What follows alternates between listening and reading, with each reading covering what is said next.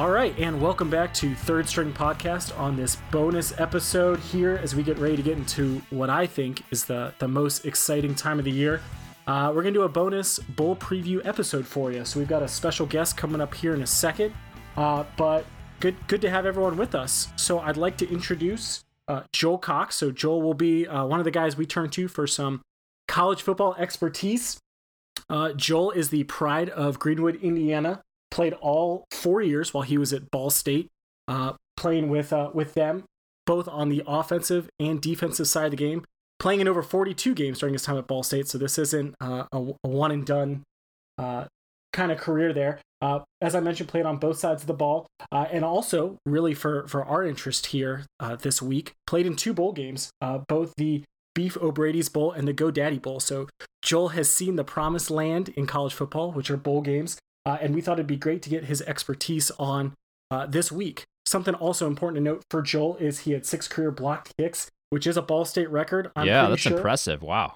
Uh, and a 2012 All Mid American Conference honorable mention. So uh, we have a guy who not only demonstrated his on the field prowess, but also doing good things off the field. So, Joel, welcome to Third String Podcast. Good to have you on the show, man. Yeah, thanks for having me, uh, Pete and Zac. This is uh, great to be on the show. I've been listening as you guys have been starting this podcast and uh, really enjoy it. Well, thanks so much for for listening. I'm impressed with your six block kicks, and just for our listeners, for context, I have zero block kicks in my in my career. So, uh, well done. I find Joel. that hard to believe. It's all about the scheme. It's all about the scheme. so, so, as we're as we're looking at bowl season, uh, Joel, as you well know, for the, the casual fans, bowl season is just kind of fun. That it's something as we get close to the holidays, you can turn on ESPN what feels like any time between about noon and midnight, uh, and you're going to have something to watch. Some bowl games less exciting than others, but I don't think the the casual fan really gets any kind of a chance to understand what goes into bowl preparation and what goes into uh, really really the, the cradle to grave that we only see the finished product but you go back to the last week of november when it's rivalry games uh, perhaps playing in a conference championship uh, then we see award season with uh, all of the yearly awards capped off by the heisman uh, and then teams just kind of start showing up while we have early recruiting going on and we have all sorts of drama about coaching carousels. None of us really understand i don't think what goes into getting ready for a bowl game so I was wondering if we could spend a spend a couple minutes kind of walking through that bowl preparation and what you went through uh, as a player. Obviously, you have finals going on, that whole school thing that I think sometimes we forget about as fans of college football is important. You got a full month of prep time. You got bowl festivities, uh, and normally you're playing at a neutral site. So, what are the things that college football teams are looking at? What are some of the challenges coaches have to figure out? And what do you guys as players uh, really keeping track of and dealing with? Yeah, I mean, it's definitely. I mean, one of the first things is it's definitely an honor just to get into a bowl game. I mean, it's. I played in two. Um, you know, and the class I went to Ball State. The class had just graduated from Ball State. Uh, some of them were redshirt uh, seniors, and they got to play or they got to travel with us to the GoDaddy Bowl. And then they went four years without going to another bowl. So just going to a bowl is a great experience to begin with. But I was actually lucky enough on both of my bowls. Uh, one was an early bowl game, so it was uh, I think it was December 21st, so it was before Christmas, and then the GoDaddy Bowl, which prior to I think the year after we played it, they switched it, but it was the last bowl before the national championship. Uh, so those are two complete completely different experiences uh, from a preparation perspective. Obviously, for the play, from a player being selfish, the Beef O'Brady's Bowl is is a lot easier to prepare for. But from a coach's perspective, they love the GoDaddy Bowl because you know you get you know you're allowed so many practices before your bowl game. I think it was it was either 10 to 15 padded practices before bowl game where you're not going to be able to get those in you know, if you're playing this week, you know, because you've got finals, you've got to recover after a championship game. Uh, then you go get your finals done, and then you've got to kind of start a new season. Whereas when you're playing in January, it literally is another season. You know, every everything's on the table. The red shirt freshmen, the people who are red shirting get a whole another 15 practices to prove their worth before spring ball and move forward from that perspective. So with the Beef O'Brady's Bowl, um, we didn't really go home at all for Christmas break.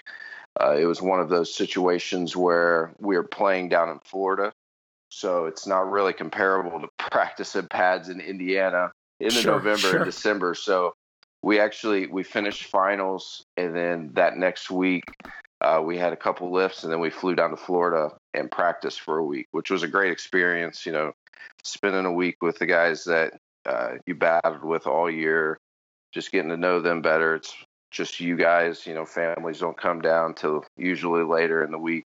Um, and it's basically a camp mode, uh, but they, have got video games in the lobby. Uh, that's so it makes it makes it a little better. Yeah, that sounds like a lot of fun.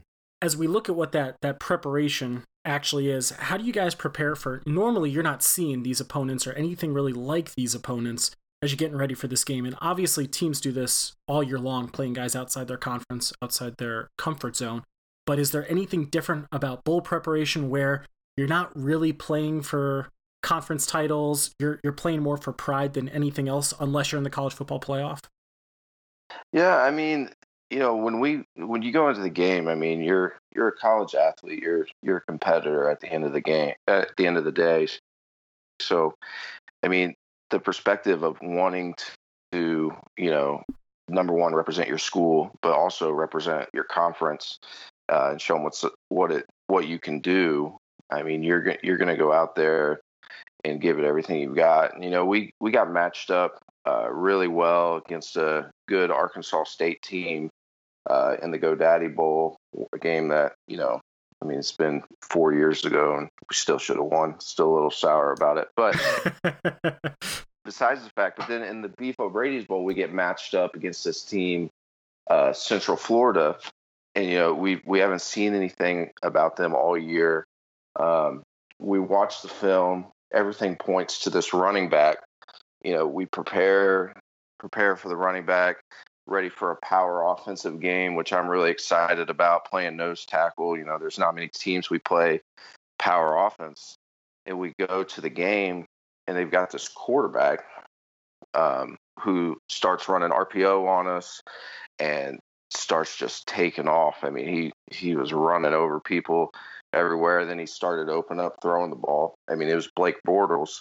And oh, I've heard we kind of Yeah. What'd he ever do after that bowl game?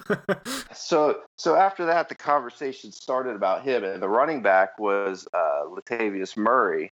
So also heard of him. It was it was one of those games where you know we went into it definitely um, wanted to win it, but it it got a little lopsided fast on that game. But you know most of the time it is a good matchup, a team that you definitely want to win with a comparable conference. Yeah, well, on, on, this point about some of these guys that you've faced off before, I looked up uh, the game summary from your Arkansas State game in the GoDaddy.com Bowl.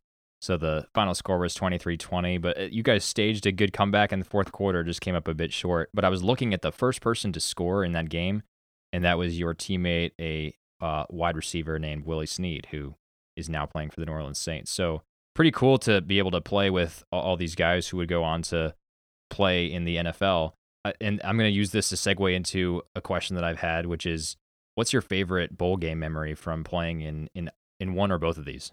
Uh, I mean, as far as you know, playing, I would definitely say um, the UCF Bowl playing a, a, bad memory, playing Blake Bortles, um, but also one of the good memories I wanted to hit on is, uh, you know, we went to a children's hospital before uh, the GoDaddy Bowl the day before, and that was one of the greatest experience of the whole bowl experience. Going to a children's hospital, walking around uh, with some Ball State things and little footballs, and just handing those out and seeing the smile on uh, the kids' faces.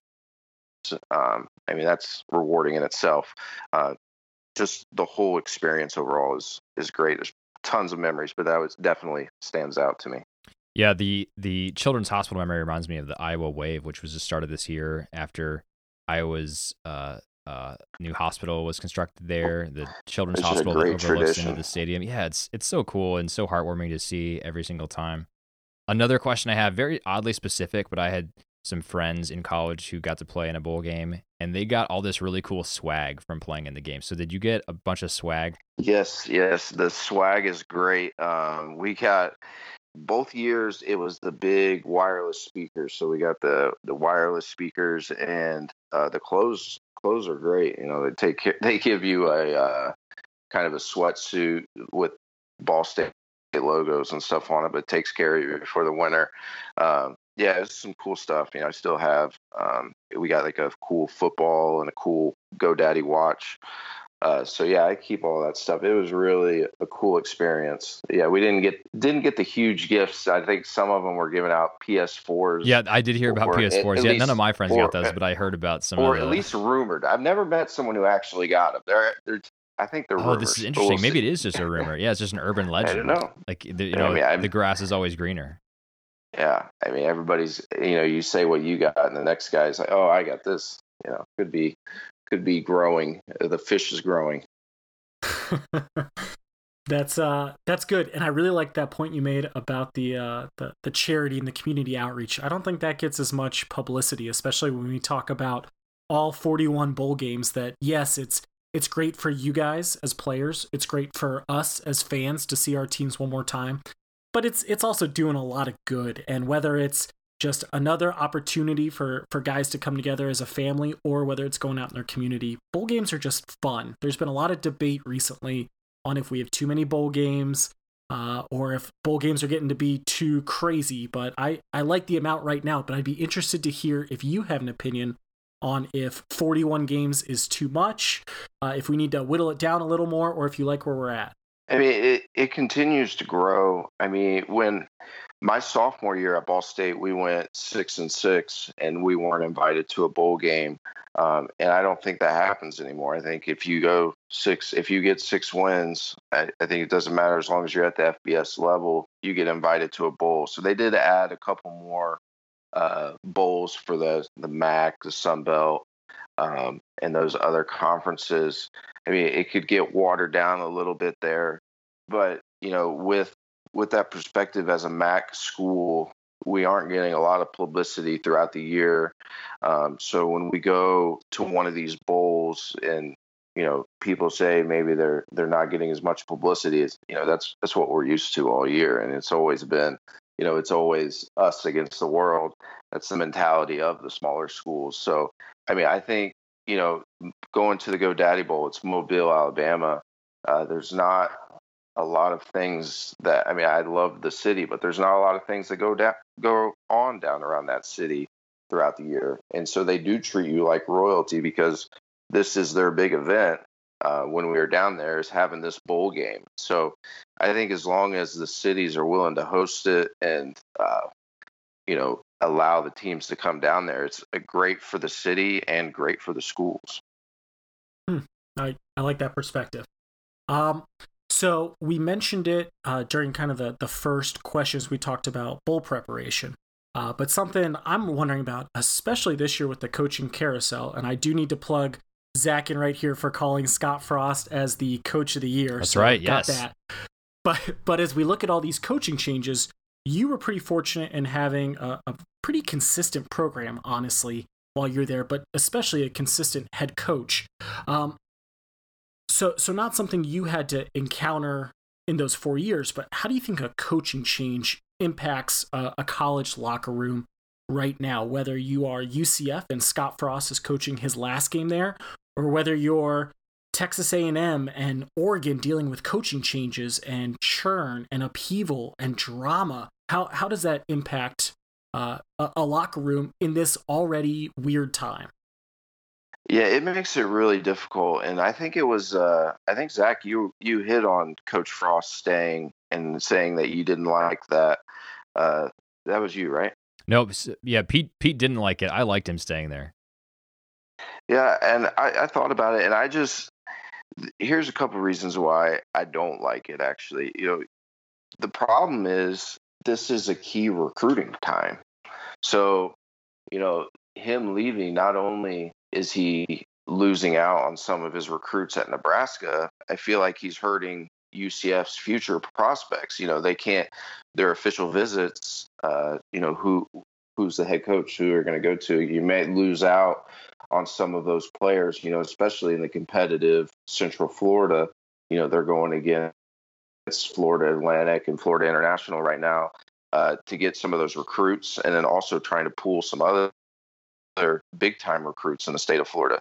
So I think it's just it's difficult from a recruiting perspective, but then from the actual current players' perspective, I mean, it's it's really a difficult situation. One that I'm glad uh, we didn't go through.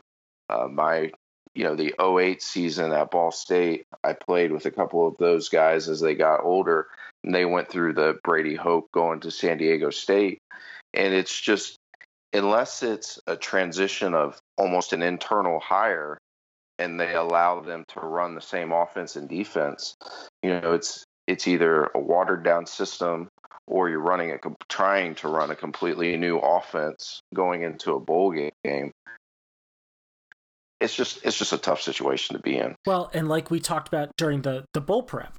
That's great perspective though, and it's stuff that I wouldn't have thought of, you know, being on the outside in. So I appreciate that. I, I hadn't really thought of the recruiting angle, but on that point, it's got to be really tough whenever you go through a regime change like that because you're recruited by a coach to go play for a program. You know, Nick Saban comes into your living room and tells your parents what a great fit you're going to be at the University of Alabama, and you get really sold on it. You go visit, and Coach Saban shows you around and promises you you're going to be a key part of his offense. And then if Coach Saban leaves, yeah, there's the major piece. I mean, I'm thinking about, uh, I think I mentioned this on the podcast a few weeks ago. I'm thinking about Deondre Francois, who tweeted out after Jimbo Fisher said he was leaving that he he couldn't even call uh, Francois, and that was pretty. I imagine pretty painful for the quarterback. And now he's thinking, how am I going to play in Willie Taggart's offense? I have no idea what this is going to be like. And here he is. He's stuck at FSU. Yeah, I mean it's a it's a difficult situation. It's I think the hard part about the just the college football atmosphere is the coaching carousel is a business but the athletes are kids. And that's something to really it's really difficult as a player, you know, looking back, there were a lot of things that I reacted where I was, you know, my defensive line coach, uh, he left and you know, it was one of those things he didn't call. I found out when I went to the banquet and he was gone.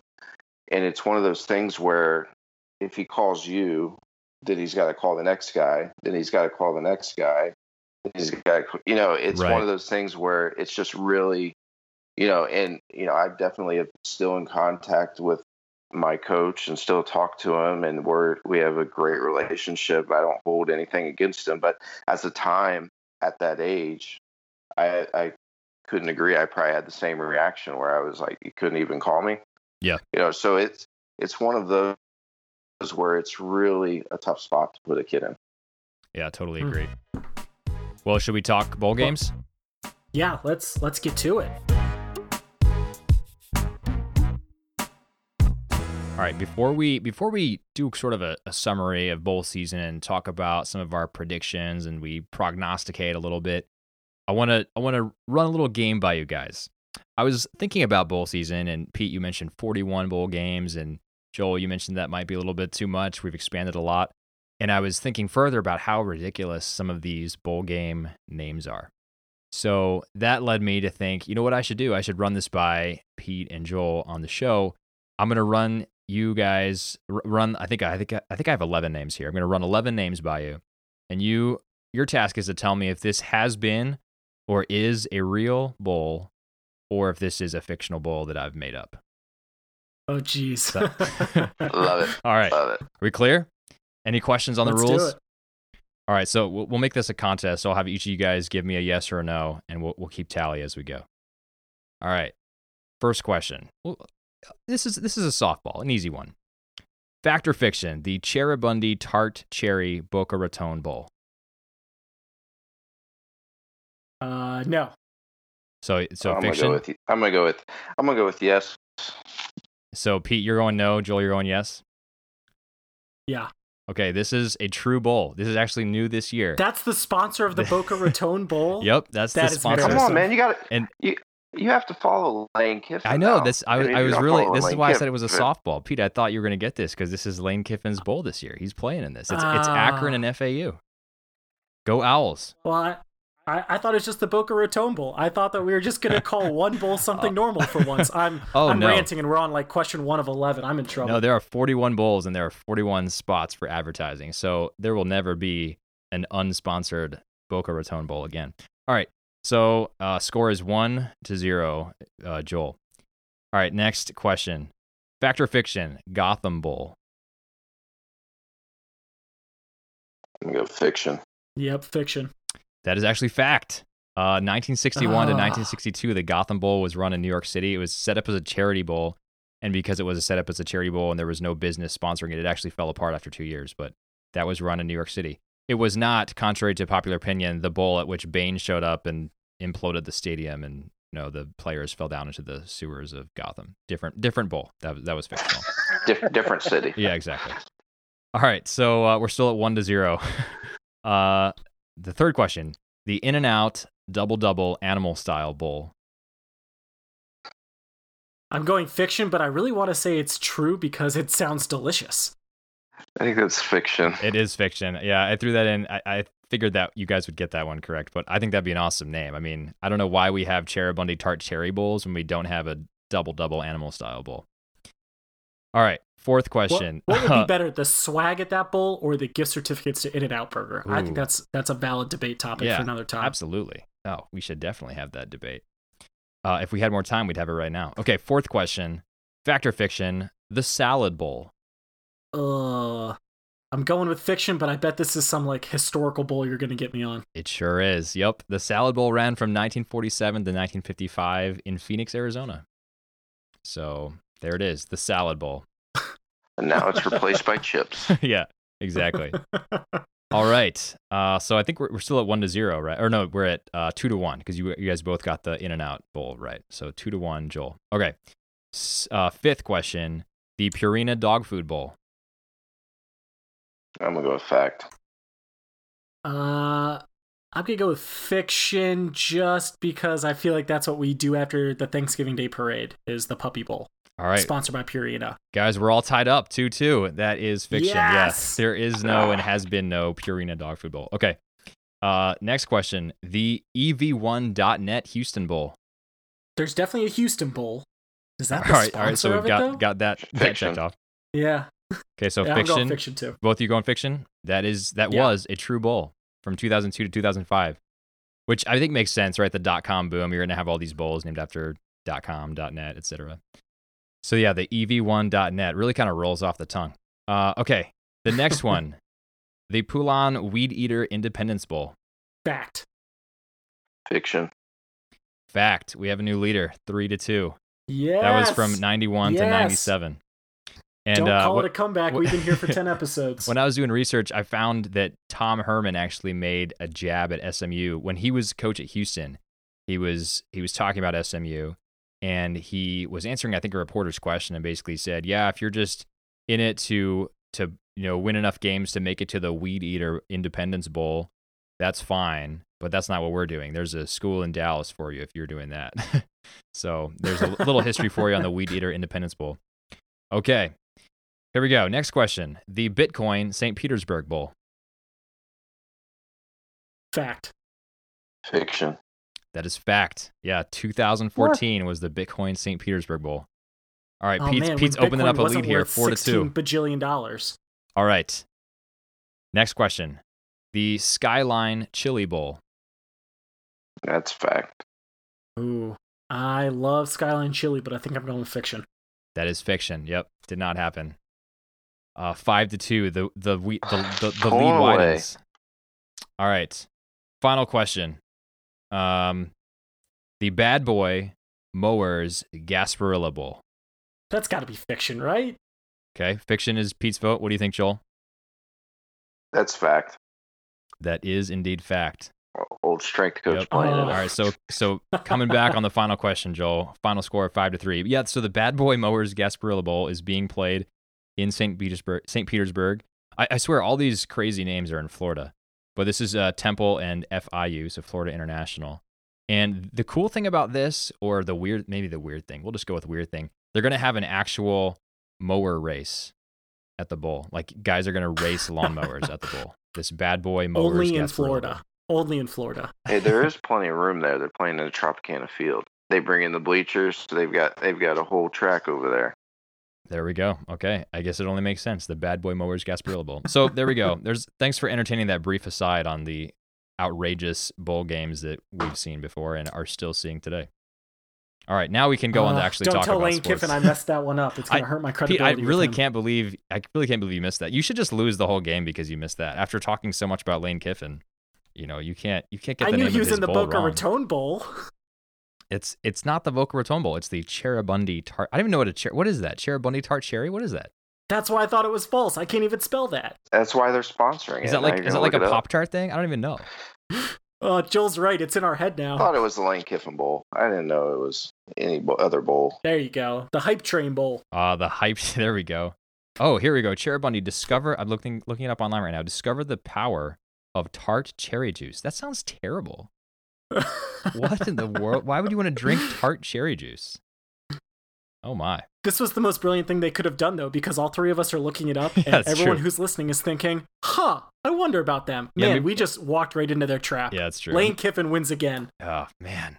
Ah, Lane got me again. All right, Pete. I'm gonna I'm gonna stop talking about cherry bowls now and just uh pass it off to you, and we will talk about. you want to talk about real bowls, not cherry bowls? So, wanted to take just uh, a minute or two kind of on each game. We don't need to get too technical, but I'm really interested in your guys' initial reactions. Obviously, 41 games.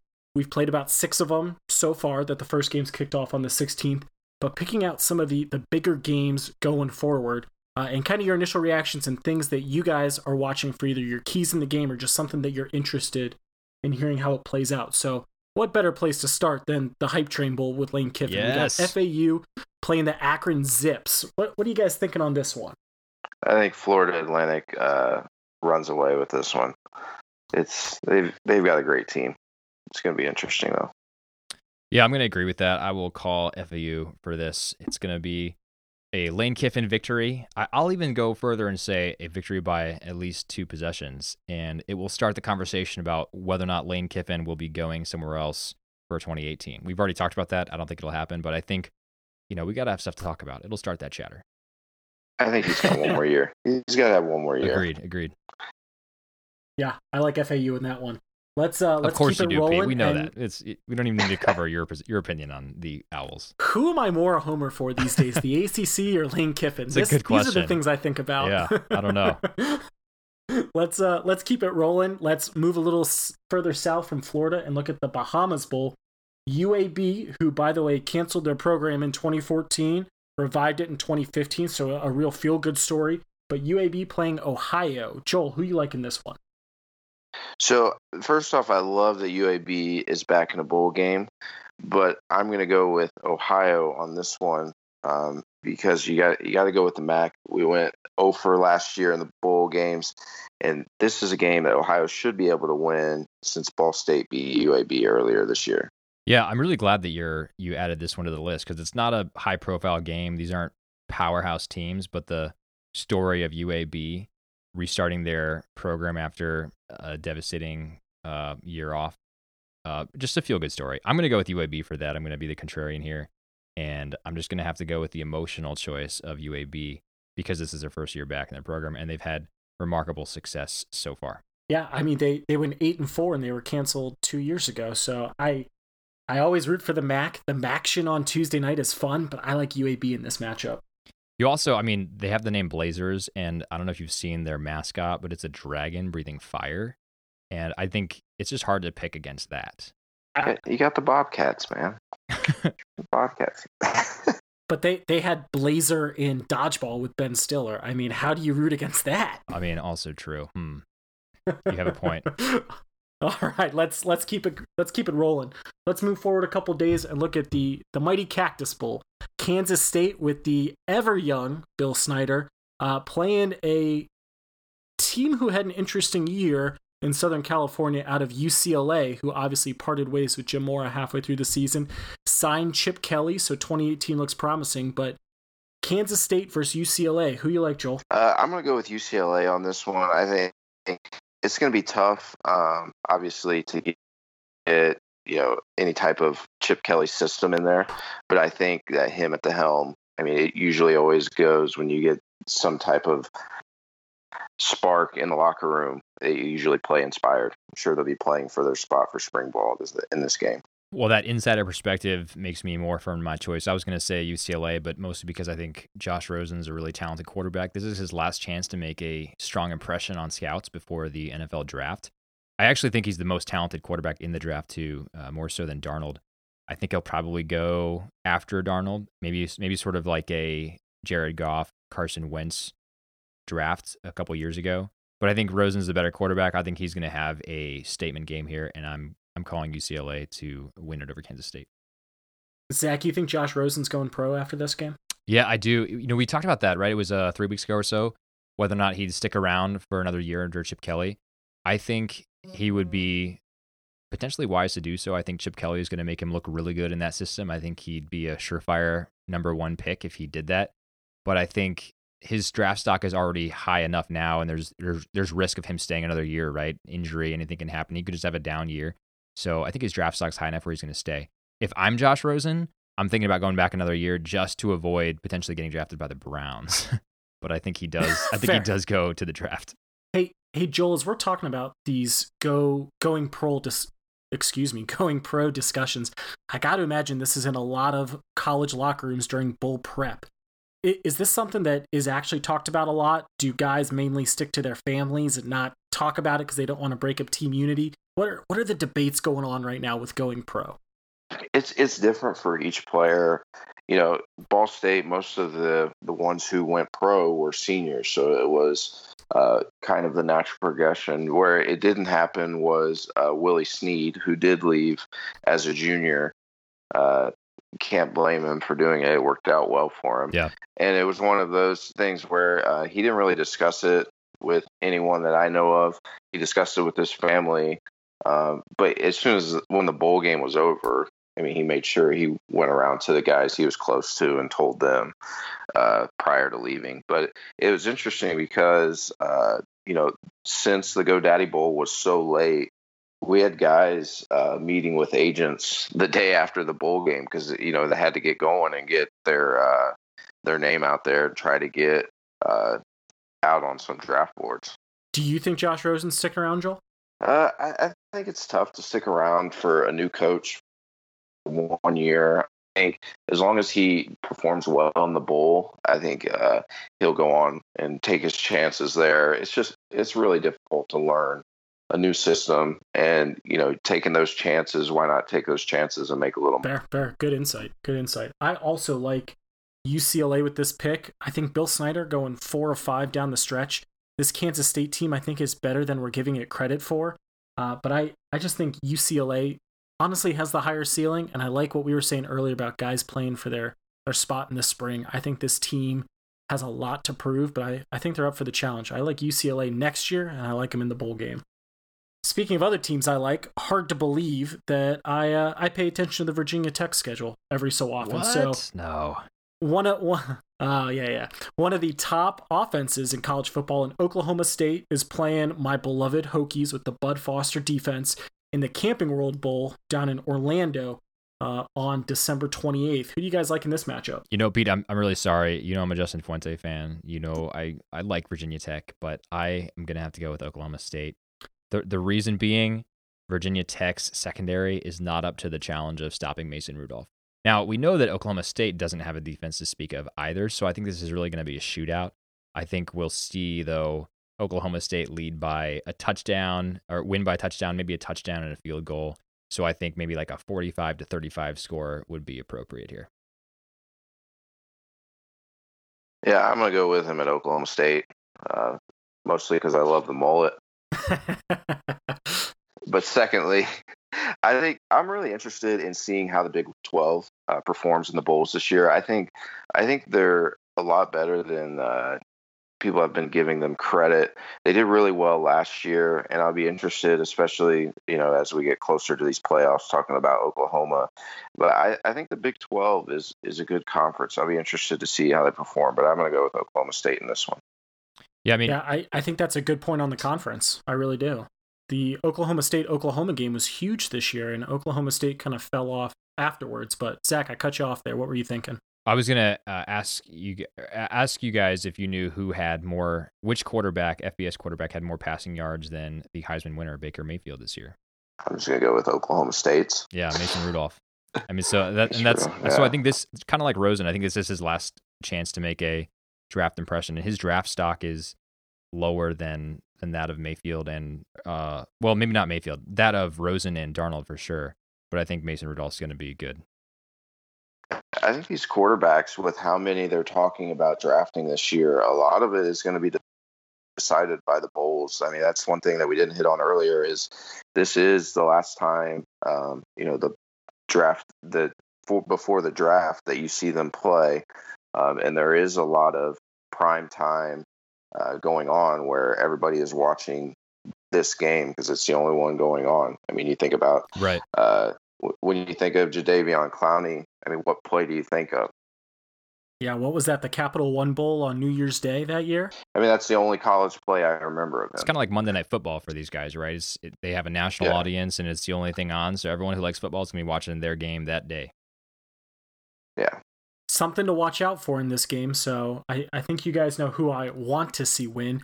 Uh, but Virginia Tech, as we mentioned, has had some issues in the secondary with injuries. They also lost their starting running back uh, a week and a half ago, who announced he was transferring immediately.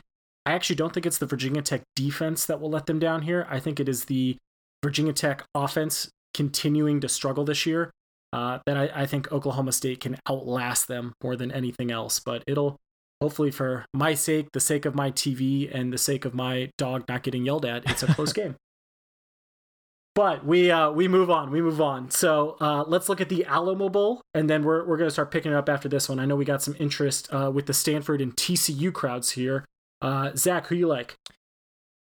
Yeah, I I don't know. I went back and forth on this one, and I'm still I'm still not at all confident in my decision, but I ended up going with Stanford. I think Stanford wins by a narrow margin. The, the, the, truth is, I really don't know what to make of TCU because when I thought they were strong, they ended up not showing up in the regular season. And then when I thought they'd have a hard time squeaking out a victory, they ended up showing strong. So I, I don't know which version of TCU we're going to get. And then Stanford, similar, but a, uh, showed a little bit more consistency as they just improved over the course of the season, I thought. So I'm going to call Stanford for this one, but it is close. Yeah, I'm gonna go with Stanford as well. I, I did not see much of either team this year, uh, but the games that I did watch of Stanford, uh, the running back Love, he's he's the real deal. I think uh, if they can control the football and keep uh, TCU's high-powered offense off the field, they'll be all right. Yeah. What do you think, Pete? I like that. Uh, I think this is not necessarily a redemption game for Bryce Love, but I think he kind of got forgotten about on the West Coast. I mean, he still fin- finished second in the Heisman voting. He he had a fantastic season, uh, but I expect him to do a lot here in the Alamo Bowl, which also has a history of being a, a, very fun game with a lot of offense. So I'm I'm hoping it lives up to the hype. I think you're just but trying to. Hype, I think you just feel bad for uh, criticizing Andrew Luck last episode, and you're just trying to get back on Ishan's good side with some I, talk about Bryce I Love. I don't feel bad about that at all. I called it like it was. I don't feel bad. um, we're, speaking we're of hype, here. though, who better? Yeah, boy, times are tough in Indianapolis. That that's a good discussion for another time. um, let's let's talk about hype and who better for hype than Ohio State and USC in the Cotton Bowl. Man, I'm so excited about this one. You you remember Pete when we talked about the college football playoff selection and how I talked about how it was Ohio State that had the what I thought was the best claim to that fourth spot. And then Alabama may be the second best, but the third best sneaky playoff campaign was USC. So since neither USC nor Ohio State got into the big dance, how exciting is it to see these guys square off? I think it's going to be a great game. I think that this is going to be a crucial game for Darnold for the same reason, Joel, you were talking about, right? This, it's these guys' last chance to make an impression. Everyone's going to be watching Darnold, who to this point, I think is the draft darling. I think McShay and Kiper both have him as their number one. Could be wrong on that, but he, lots of people have him as the number one uh, quarterback in the draft. There are lots of quarterback needed teams. They're going to be watching Darnold very closely. I think, however, that Ohio State's going to show up. When you give Urban Meyer a month to game plan, that's not good for you when you're facing him. And I think Ohio State's going to show up and be fighting for reputation, showing that they should have had that spot above Alabama in the college football playoff.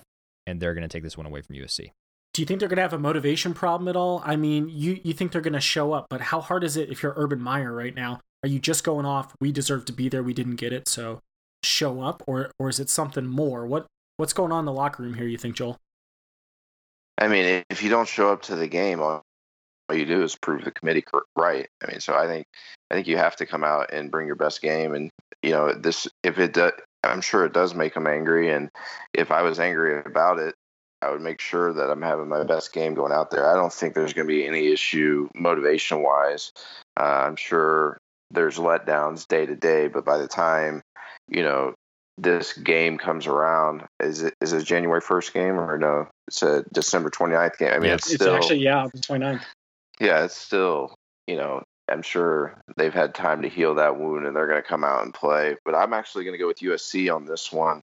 Uh, I think I just think that USC is a better team. Didn't get much credit, uh, kind of same as Stanford with that West Coast team. I, I, just don't think we're getting enough West Coast teams and seeing how they're playing until it's too late. Pac 12 at night, right? Pac 12 after dark. Uh, okay, I like that USC pick. I like that. Let's uh let's move on to Penn State Washington. Penn State sneaky good season, I think. Uh, I think the number nine ranking is a little high. Well, probably a little low uh, is get, a better way to say it. Get here. I, th- I think they're better here. than number nine. they're better than number nine. Oh, better. Oh, yeah. Uh, yeah. I, Penn, okay, I thought you were saying they were overrated. Yeah, I'll agree that they're underrated for sure. But Penn State, Washington, who you guys like? I mean, I, I don't. I don't even know if I have to answer this. It's. I mean, I think people know I'm going to go with Penn State in this game. I think Washington's overrated. I think they've been overrated all year, just like the Pac-12 North in general was. And Penn State has been underrated all year. They lost to Ohio State in the horseshoe by one point in a game that they led for most of the game. They lost to Michigan State in a very strange game in Lansing. They're undefeated at home against really good teams. I mean, this is a good football team, and James Franklin has done a wonderful job. Trace McSorley is a, a sneaky good quarterback who maybe won't be drafted high when he when the NFL draft comes along, but he can run a college offense very well and you have Saquon Barkley, maybe the the best all around player in college football right now. So I'm gonna definitely go with Penn State.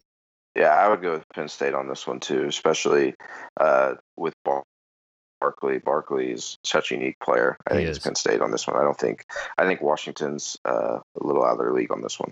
Yeah, I, I think that's I think that's a good point. Penn State, I think, much better team than anyone gave them credit for this year. They kind of disappeared from the national scene after that Michigan State debacle, but I like those picks. Let's keep it going with kind of our traditional bowls. Let's look at the Orange Bowl this year. So Wisconsin uh, obviously didn't have a great uh, championship game, but otherwise a fantastic season. Playing a Miami team who was supposed to be the second coming of the U of old, uh, playing in the Orange Bowl down there. Miami kind of reeling after a loss at Pitt and then not showing up in the ACC championship. So two championship losing teams, uh, but still good teams. Who you guys like in this one? This one's really interesting to me, with especially the way both of their seasons ended. So it's going to be interesting to see how they respond. Uh, as a defensive guy, I'm going to go uh, with Miami on this one. But with that being said, I think Wisconsin uh, comes out and they they try to put their best game up to show that people needed to talk about them uh, instead of Ohio State and Penn State the majority of the season. So I think I think for the Big Ten, Wisconsin has to come out and put up a good game, but I'm going to go with Miami on it. I'm going to go with Wisconsin on this one, and not just because I'm a Big Ten homer, but I think Wisconsin has quietly built one of the best defensive programs in the NCAA. And Miami has disappointed me this season. I thought they were a much better team. I thought they'd be much more fun to watch, but they have struggled against strong defenses. I mean, just look at the ACC championship game against Clemson. It was not a pretty affair. 38 0, I think, was the final score. So I'm predicting Wisconsin, uh, Miami comes out against this Wisconsin front, and they're not able to move the ball very much. I think Wisconsin will will win easily. You think we'll see the turnover chain in this one? Yeah, sure. I mean, I guess statistically, it's likely that there'll be at least one turnover, you know, an interception, a forced fumble, recovery, something like that. But I don't think we'll see a lot of the turnover chain. I don't know. They're pretty conservative on offense. I think if if you don't see the turnover chain, they definitely win. Hmm. Valid. Uh, Miami is certainly reeling. Uh, I think I think it'll be a good game. I hope so. I'm I'm taking Miami, but I, I think this one's kind of a toss up. Uh, last game before we hit our college football playoff games. Uh, let's look at the Peach Bowl. So Auburn versus uh, Zac's man crush and Scott Frost. Who you guys like? UCF versus Auburn. Look, I mean UCF's a, a good program as far as its conference goes, I think uh, just I have to go with Auburn though. I mean, Auburn just has a lot of talent on that team. They're an SEC team that beat Alabama, and uh, yeah, I'm, I'm gonna have to go with Auburn. Yeah, I think Auburn. I mean, they're Auburn's a great team. This is one that I'm glad UCF they're giving them a January first bowl, but I, I just don't think it's going to be. You know, last year we had Western Michigan and Wisconsin, and it was a competitive game. I think this one's going to be tough to be competitive. Auburn uh, looks strong towards the end of the year. I'm surprised how they played in the SEC championship, but this one's going to be tough for UCF. I agree. What what kind of a statement would it make if UCF can hang with Auburn or even beat them though? What that that would be awesome just for for watching and also I think it sends an interesting message to a undefeated team who beat the SEC and got left out of the playoff. So, with that in mind, let's look at the playoffs starting with the Rose Bowl. Oklahoma, Georgia, number 2, number 3. Who you guys like? I've I've got Oklahoma uh, winning this game. Georgia, I mean, I didn't you know, I really, after they lost uh, to Auburn, I thought that they would be done for the year and didn't expect them to come back into the playoffs. Um, they have a good team. It's definitely going to be tight, but I think uh, Baker Mayfield. I'm hoping he doesn't get uh, any of these Heisman issues where he comes out and plays like a dud after getting the Heisman Trophy. But I think Oklahoma takes this one. Yeah, I'm going with Georgia, led by a true freshman quarterback, Jake Fromm. I think they're they're certainly not invincible, but I think their strengths match up well against Oklahoma's weaknesses. I think Georgia's defense is going to be able to slow Baker Mayfield down. He might have a little bit of the Heisman slump going as well. And I think Oklahoma's defense is not strong enough to stop the the Jake Fromm offense attack. So I'm going to go with Georgia in a narrow victory. Okay, I'm going to take Oklahoma. I think Baker Mayfield is hypersensitive to his issues right now in terms of his presence uh, that the media perceives and also his on the field actions. I think he comes out and plays pretty strong. And yeah, I'm taking Oklahoma. Uh, I'm also going to take Alabama in the Sugar Bowl. I'm going to take the number four over number one for part three in the trilogy. Uh, but Zac, let's let's kick it over to you. Alabama, Clemson. Who you like? And I thought I was going to have a, a, a surprising pick, but I was also going to pick Alabama. I think Nick Saban out for revenge after last year, of course. Nick Saban out to prove that the committee was right in letting Alabama sneak in at the number four spot. Nick Saban with a month to game plan against uh, Dabo Swinney, who's also an amazing coach and has a month to game plan against Saban. But I just think Nick Saban's going to have his guys tuned up. Now, the counterpoint is the obvious counterpoint is that Alabama's pretty banged up. They've had a lot of injuries this year, but we've we've got a month to get them rested, and I think Saban's going to come out looking for blood, and I think we're going to have Alabama in a narrow victory. Yeah, I think I I'm going to go with Alabama on this one as well. I mean, it's it's going to be a tight game. I would go as far to say that this is probably the national championship game. I think whoever wins this game wins uh, the playoff. Um, but I think Alabama with Saban, the way they prepare that defense, I, I think they'll be able to slow Clemson down and uh, control the ball game. I, I feel like Lee Corso over here. Good pick. Good pick. I didn't have any not so fast like I was hoping. Um, but yeah, I I agree. This this Bama team, we're we're counting them out almost in the, the national media, and that's exactly what Nick Saban wants. If you think about it, this season, minus not winning the SEC championship, has been exactly what Nick Saban wants. He wants material.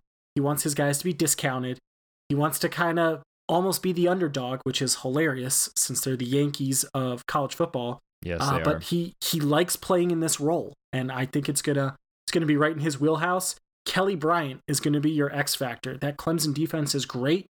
Uh, are we going to get a healthy Kelly Bryant? Are we going to get a Kelly Bryant who beats guys with his legs like he was really able to the first six, seven games of the season?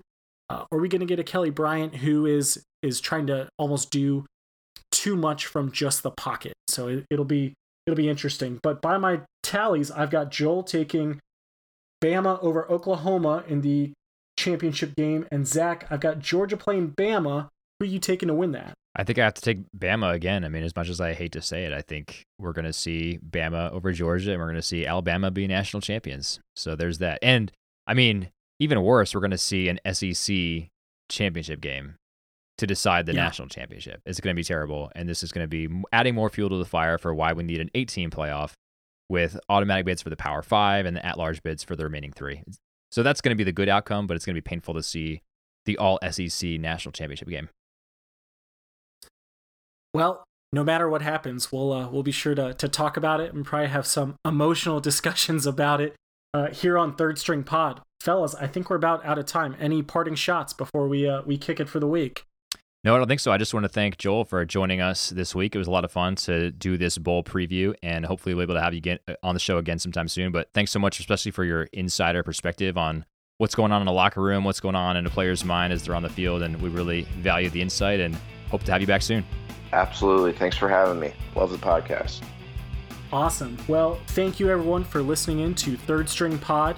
We wish you a very happy holidays. If you're interested in following at Zac Crippen, I am at Pete underscore Laclede, and then Joel is at Joel R Cox 93. Give us a give us a follow. Pay attention to the Twitter, uh, and if you like the show, please give us a review on Apple Podcasts. Uh, for all of us here at Third String Pod, have a great week.